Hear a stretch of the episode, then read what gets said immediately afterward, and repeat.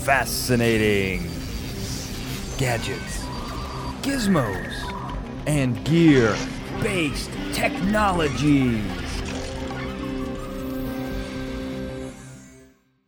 Welcome to another episode of Fascinating Gadgets, Gizmos, and Gear Based Technologies. Now, this is the show that takes your favorite fictional science and technology and makes it a reality. We do that. We are the Brain Trust. I am the analytical mastermind, Daniel J. Glenn. With me, physics phenom, Dr. Michael Dennin. Well, great to be here, Dan. Uh, you know, we're on a series of my favorites. We had my childhood favorite. Now, you know, it's torn. We have a great debate in the family Phineas and Ferb versus Kim Possible, best Disney animated show ever. We'll let to see what the audience says. I think that's a really great matchup. Um, I'm trying to think of other ones that I really like because I think that they've got quite a few good ones, but those two are definitely the top of the list for sure. And I know someone who has an opinion on that, and that is Ben Siepser, our enigmatic engineer. Ben, where are you broadcasting from this week? You know, today I am here on this beautiful alien planet, but there appears to be some very dangerous spores floating around that are manipulating the behavior of the local inhabitants.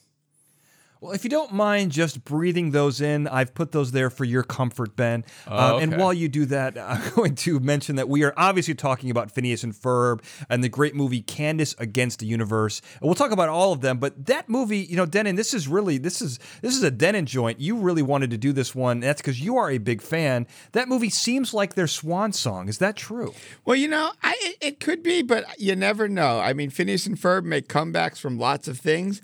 I'm, I'm looking forward to like Phineas Ferb Next Gen, um, Phineas and Ferb Lost in Space. You know, there's a lot of ways we could go with this. Yeah, I mean, it's very true. And and the other thing that I want to mention here, guy, for people who are unfamiliar, just so I want to get this correct, Phineas has the triangle, the equilateral triangle head, like he ate a wedge of cheese and the floating eyebrows, and Ferb has the baseball bat head, high pants, and the English accent. Is that pretty accurate?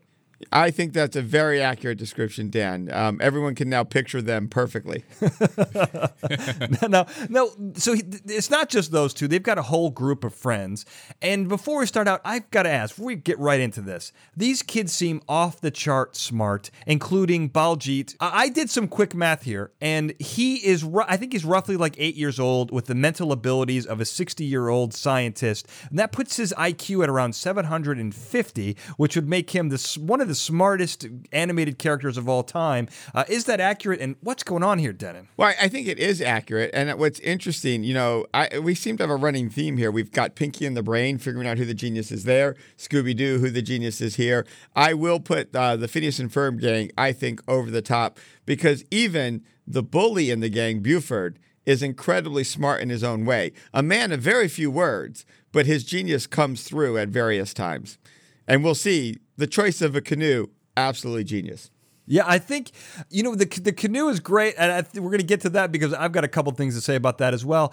Um, but you know, not only are there interesting dynamics in the individual group, in the group of the kids, this is I got to tell you, as I was breaking this down and looking at some of the di- the family dynamics in this show, they're kind of off the charts here, guys. I'm trying to, I'm going to come up with a connection between Doctor Doofenshmirtz and Phineas and Ferb because I think that there's one there, and the internet has been trying to find the answer, and I'm going to give it to you guys. That is our gift to you. We are the Brain Trust. Uh, so that's going to come along a little bit later. But while I was researching this, there's a lot of very interesting issues here. So I'm going to run this down, Den, and let me know if I'm getting this right. Ferb is Phineas's stepbrother. There's no mention of Phineas or Candace, his her, his older sister, of their dad.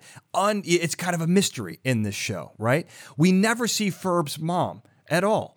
That's also a mystery here because who are these people? Are they super intelligent? Are they the key to this whole show? I don't know. And I think that there are some of the few X factors here. Uh, Doofenshmirtz has a daughter named V- Vanessa. He has an ex wife, Charlene.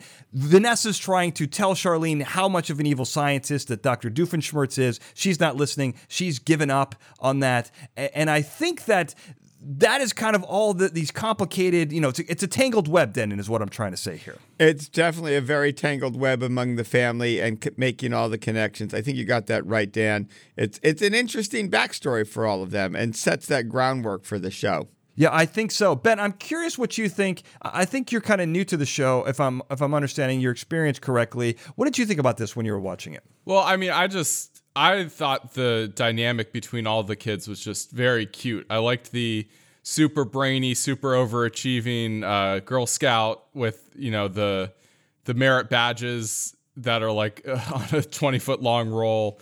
like it's just it's just great to see that um, genius and engineering talent are being celebrated amongst such a large group of youngsters who are while they're not changing the world, they're certainly changing their world um, and having fun with uh, science and technology.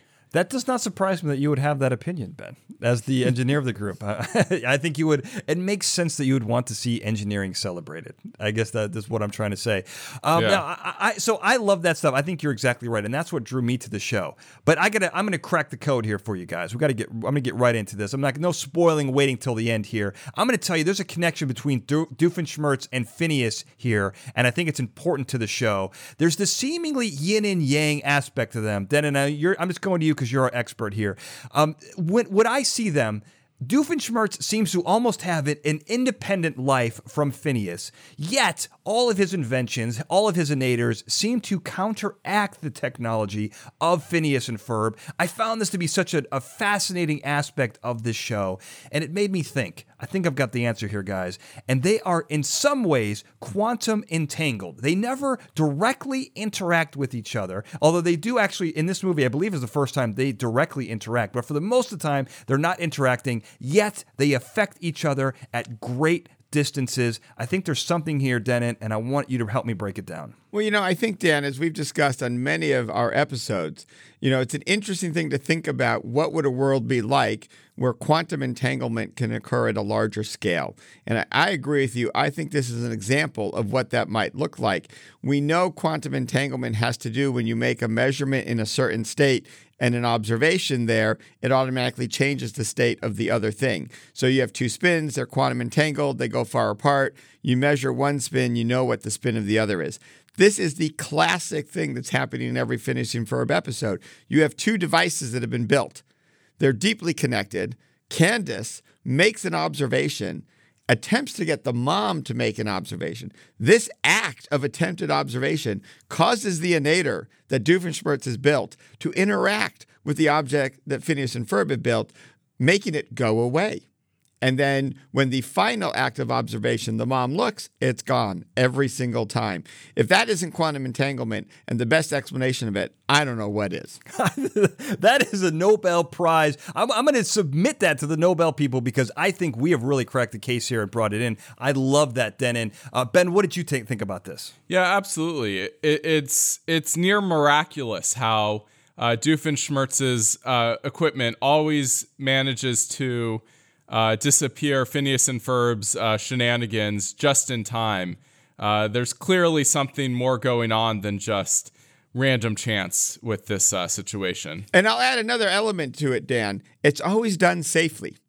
And I think that safety factor is part of what brings it together in a quantum entangled way because they're linked in a way that it occurs gently. As we talk about later in the episode, we'll be talking about lint. What more gentle destruction could you have? I think that's a great point.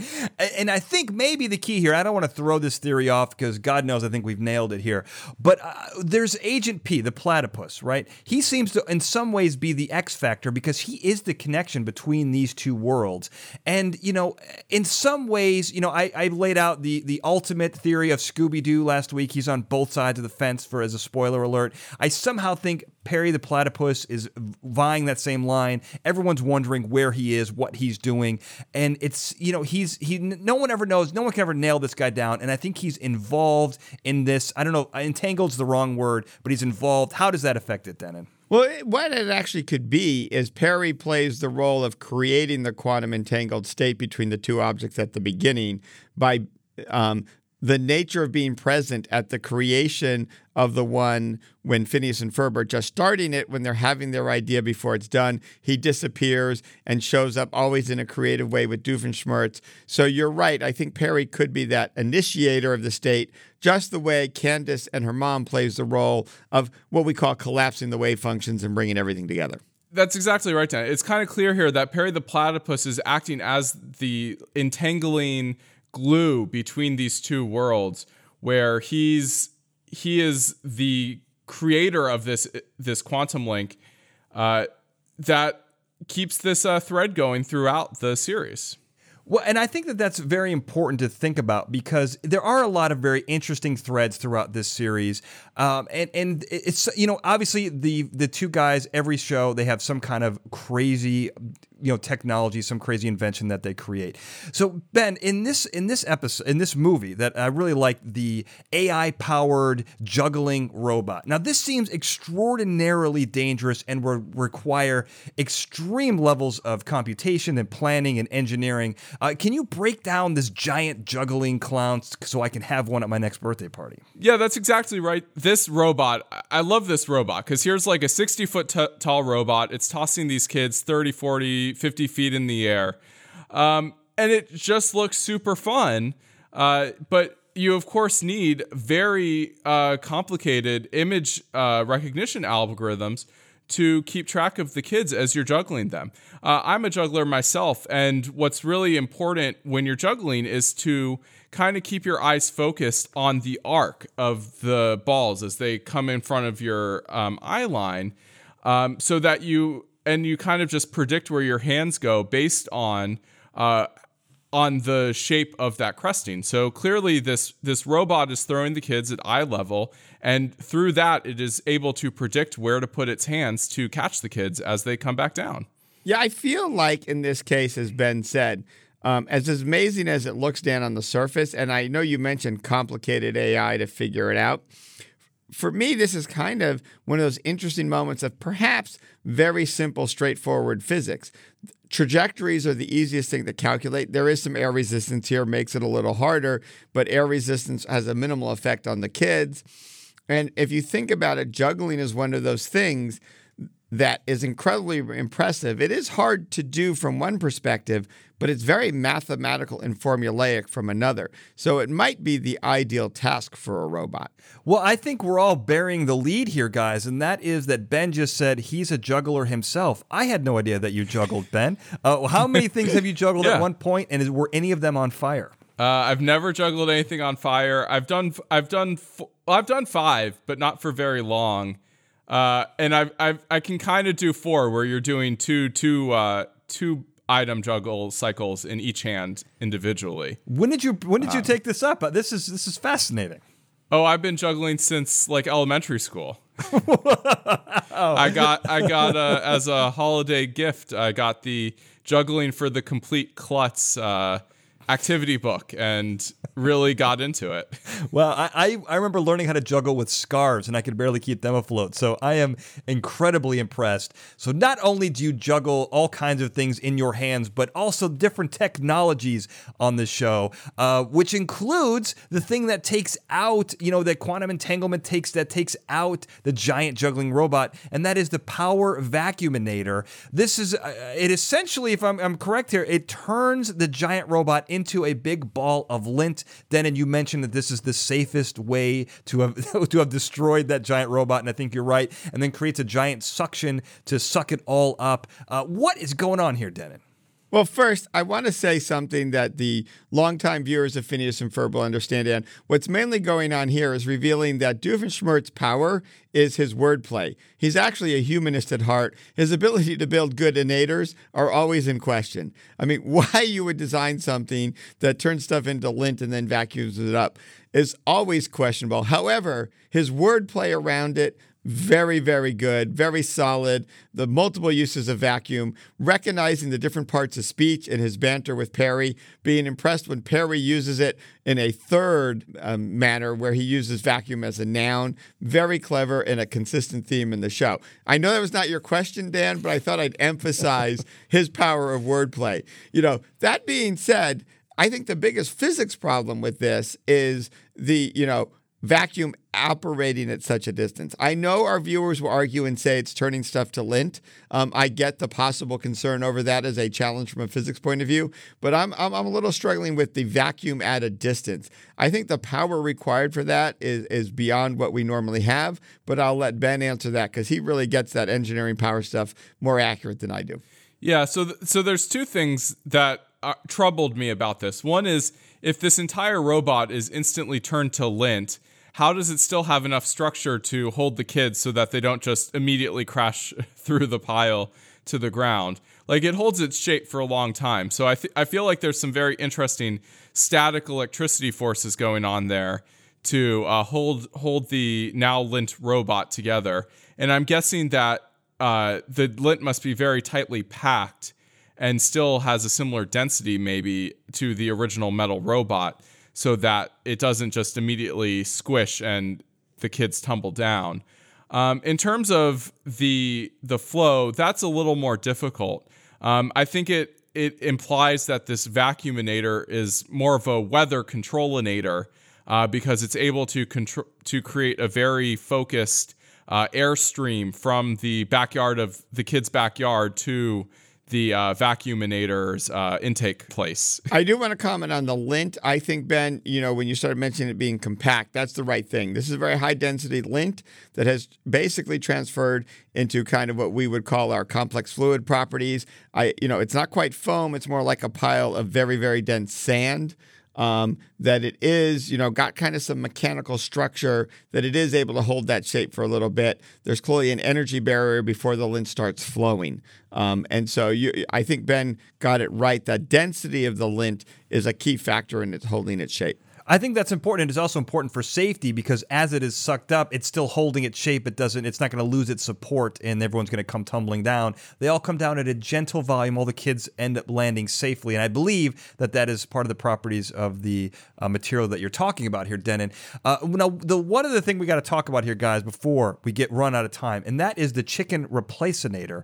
I love this idea. It gets them in and out of trouble, and I also loved the settings. I love this joke because because on the actual chicken replacinator, you can replace any object with a chicken that is either the nearest chicken, the furthest chicken, one in Beverly Hills or one in Beverly Hills adjacent. And I love that joke because technically I live in Beverly Hills adjacent. Uh, it is such, it is constantly made fun of here in LA. That's very inside. Not everyone's going to get that, but I personally appreciated that joke. Um, but I think, you know, we're talking about ways to detect the DNA signature of a different species and not a specific species like we talked about in our, uh, the Mandalorian panel we did uh, just recently at Comic Con. Uh, there's a whole different thing here, but it's some similar technology technology. Uh, ben, I'm going to talk to you first. What what do you think about this? Yeah, so it's really interesting that this device is able to. Uh, la- first off, latch onto chickens anywhere in the universe. You know, the the first use we see of it is, you know, they're on this alien planet and they use it to get rid of this uh, dragon creature. Uh, and so to me, it's really interesting that uh, through that Mandalorian connection, that's able to track the DNA of these chickens all the way across the universe. Uh, you know, they, they, talk about earlier how it's like eight, this uh, planet is eight sectors away, which is really far and too far for like a normal uh, teleportation device. Uh, so, and they needed to build this like extra quantum energy uh, portal to get there. But yet somehow uh, this handheld gun has enough energy to transmit a chicken to swap the chicken and the dragon creature over all that all, over all that distance. And you know, Ben, there's some other advanced features of the Chickeninator.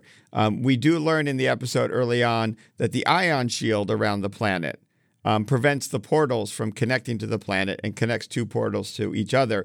Um, the Chickeninator's technology is obviously substantially different because it actually goes through the ion shield. Um, so it's working on a different kind of um, structure.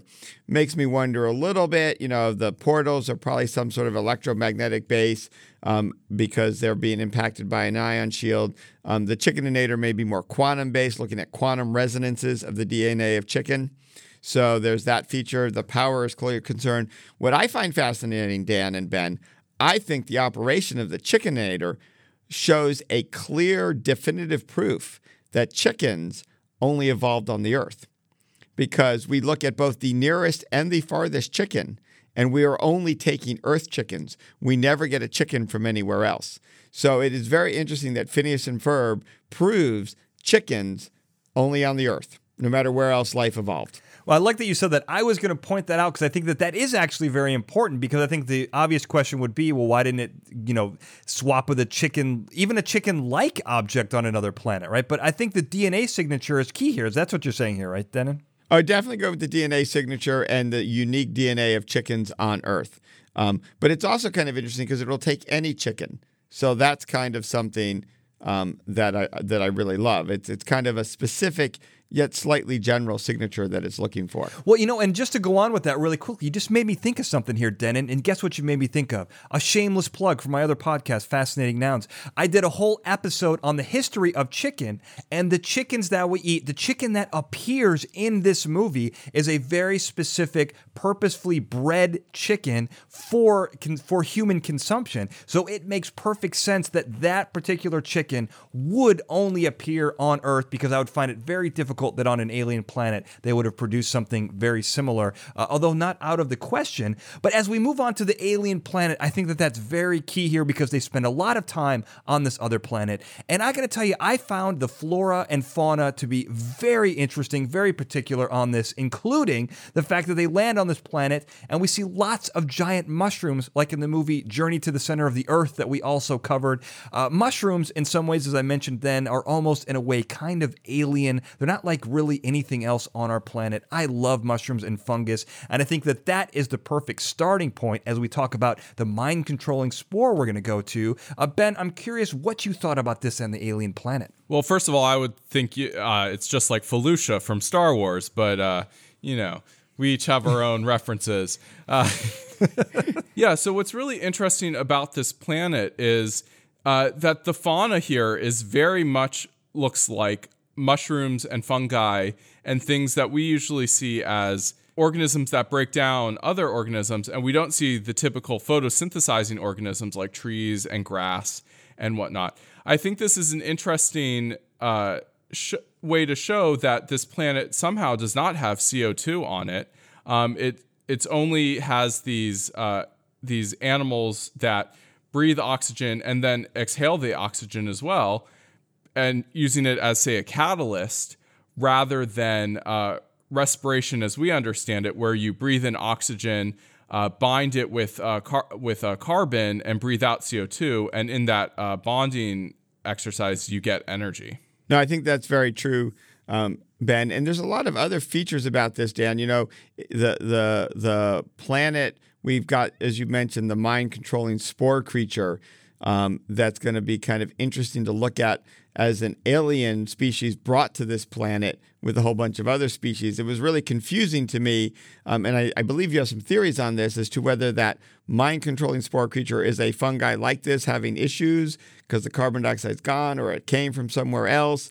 Um, so the, the fauna and flora on this planet um, has some interesting features that we we really do need to get at and explore in more detail here. Well, I think so. I mean, you know, I again, I'm going to do another shameless plug here. I did a fascinating nouns episode on mind controlling parasites, and so what I learned is that mind controlling, and we've even done it on the show before, but mind controlling fungus exists in the world. Cordyceps are a fungus that are specifically designed to take control of insects and allow them to spread. So this is not unheard of. I did learn about uh, Massospora, which is a type of insect that directly affects cicadas, and it essentially eats away their body organs and replaces it with fruiting bodies of the spores and is able to keep them together. Fascinating. I'm going to put it up an article on the website. But what that tells you is that this mind controlling aspect is not unfamiliar and is not impossible. But I think Ben latched onto something very important here, and that is they breathe in oxygen and then exhale oxygen. But like the movie Little Shop of Horrors, Audrey 2 drinks the blood and turns into this gigantic carnivorous plant, we see a change in this particular mind controlling spore when it ends up breathing in the carbon dioxide. It's a question did it come from a, a planet where carbon dioxide was in the atmosphere, or if it came from a planet where only oxygen was in the atmosphere, like this planet, does the breathing of carbon dioxide fundamentally change the properties of this of this organism? Ben, I know you got some ideas on this.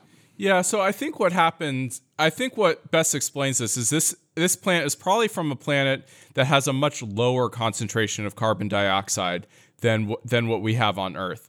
Um, it probably, in order for the me- metabolic pathway of requiring carbon to exist at all, it almost certainly must have been in an environment where there was at least a little carbon dioxide. And then when it gets exposed to a place with much higher car- uh, concentrations, it that uh, metabolic pathway that includes the carbon dioxide can kind of kicks it into high gear and really changes the nature of this plant. We see this in all sorts of different animals on our planet. Um, there, yeast has both. Uh, me- uh, anaerobic and aerobic pathways. Those are pathways that use oxygen and consume oxygen, that uh, do and do not consume oxygen. Um, where fermentation, when uh, yeast is like in, say, beer making alcohol, it's not using oxygen, it's uh, just making uh, alcohol. Whereas when it does have uh, when it does have access to oxygen, it can do different things and it makes CO2 and other stuff as well. Um, another great example is us. We are both aerobic and anaerobic. Uh, when you run really hard and you your muscles start burning, that's lactic acid. That lactic acid is a byproduct of anaerobic, so oxygen-free consumption in our bodies, uh, converting lactic acid because that's the only thing our body can do at that point to keep energy going into the muscles. It creates this acid byproduct that our body then has to get rid of. You know, and the other thing about this, Ben, you mentioned something, or maybe it was Dan, I apologize. You know, the thing grew super large when it got to Earth, way larger than when it was getting some CO2 from Candace. Um, which there's also the interesting feature it seems to have three stages um, highly withered with no CO2 around or very little, um, making mind controlling spores, but itself being rather benign. And then, Dan, it becomes almost sentient in itself, right? And it's no longer willing to make the mind controlling spores that the alien uses. It makes mind controlling spores, becomes mobile, and goes after people itself. So it's an interesting multi stage creature, like many of the aliens we've discussed in past episodes. I, I think it really makes sense there because, you know, it might have this, uh, it might be making these spores uh, in its natural habitat for just a little bit of protection. But then when it, with its uh, minimal CO2, but then when it's in our environment here where it has tons and tons of CO2, that, that process of making this uh, defense mechanism can kick into overdrive. Well, I think it's a perfect ex- example of an invasive species, right? So on its planet, it has obviously offensive and defensive capabilities to protect itself against the flora and fauna of its home planet. But here on Earth, where it doesn't have those safeguards in place to keep that plant in check, it essentially becomes an invasive species and is able to flourish without a natural predator. I think there might be something like this going on here. What do you think about that, Dennin? No, I do agree. Um, I, I think that's exactly what happens on Earth. Um, and it is interesting that the only way to actually end this thing, they tried many things. They have to go with the chickeninator, um, which really is just, I think, comes full circle and proves the power of the chickeninator device. Um, the other thing about it that I find interesting is it's we, we went through a whole section on um, mushrooms and fungi on the planet, mind controlling drugs, and never mentioned the psychedelic properties of mushrooms. Um, I'm not sure what that says so far about the connection between these things. Well, you know, it's funny that you mentioned that. So I am going to, before we end here, I do have a note here about psychedelic mushrooms. That Massospora fungus that I told you that infects the cicada is actually a relative and contains the psychedelic chemicals found in hallucinogenic mushrooms. It even tells the cicada when their genitals have been replaced by spore fruiting bodies, it still has the urge to have sex. If that is not psychedelic and there's not hallucinations involved, I don't know. I don't know when they would be. Oh, I love that, Dan. I, I can't wait to follow that link. I'll send it to you for sure. So we've arrived at our errors, additions, and omissions section. This is things we wanted to talk about, but we didn't quite have time, so we're going to cover them here very quickly. Dennin, do you have anything that we missed on Phineas and Ferb? Well, there's one key one, Dan. As we talk about the quantum entanglement, um, uh, the viewers may recognize that there was a point where a gentleman and his wife, um, he was starting this you know, amusement park involving dragons, and his wife's like, "How can you do this? You don't have a dragon." And the chickeninator attacks his chicken, and a dragon shows up any loyal Phineas and Ferb fan knows that this man takes advantage of the innator uh, Phineas and Ferb connection and many, many times throughout the episodes, he gains something special that he needs because of the way the innator interacts. I have yet been able to figure out how he is quantum entangled with the other two people, but there is clearly a connection there that may be a whole movie in itself waiting to happen. I don't know. The other thing I was tempted to try and do is name every inside joke from the seasons of Phineas and Ferb and realize I would miss one and we'd be here forever. So I think, Dan, this is a challenge to our viewers. Uh, when they get to this episode, we need to hear from them in Twitter space, and we'll put this as a tweet. What were their favorite inside Phineas and Ferb references from the movie to the series? I think that's a great idea. And I got to tell you, I love that a third particle is now, a third human is now a quantum entangled into this mess. And I think you're exactly right here. Uh, ben, did we miss anything that you wanted to talk about? You know, what I really enjoyed was the, uh, the bad human uh, machine interactions that we saw, um, specifically with the uh, bad guy ship. These hover devices that had horrible knob based uh, remote controls that were impossible to use, the voice recognition that just doesn't work right.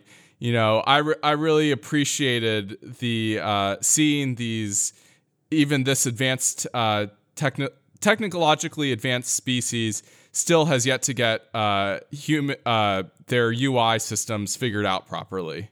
I think that's exactly what I love that this where the AI mishears them. It's really funny.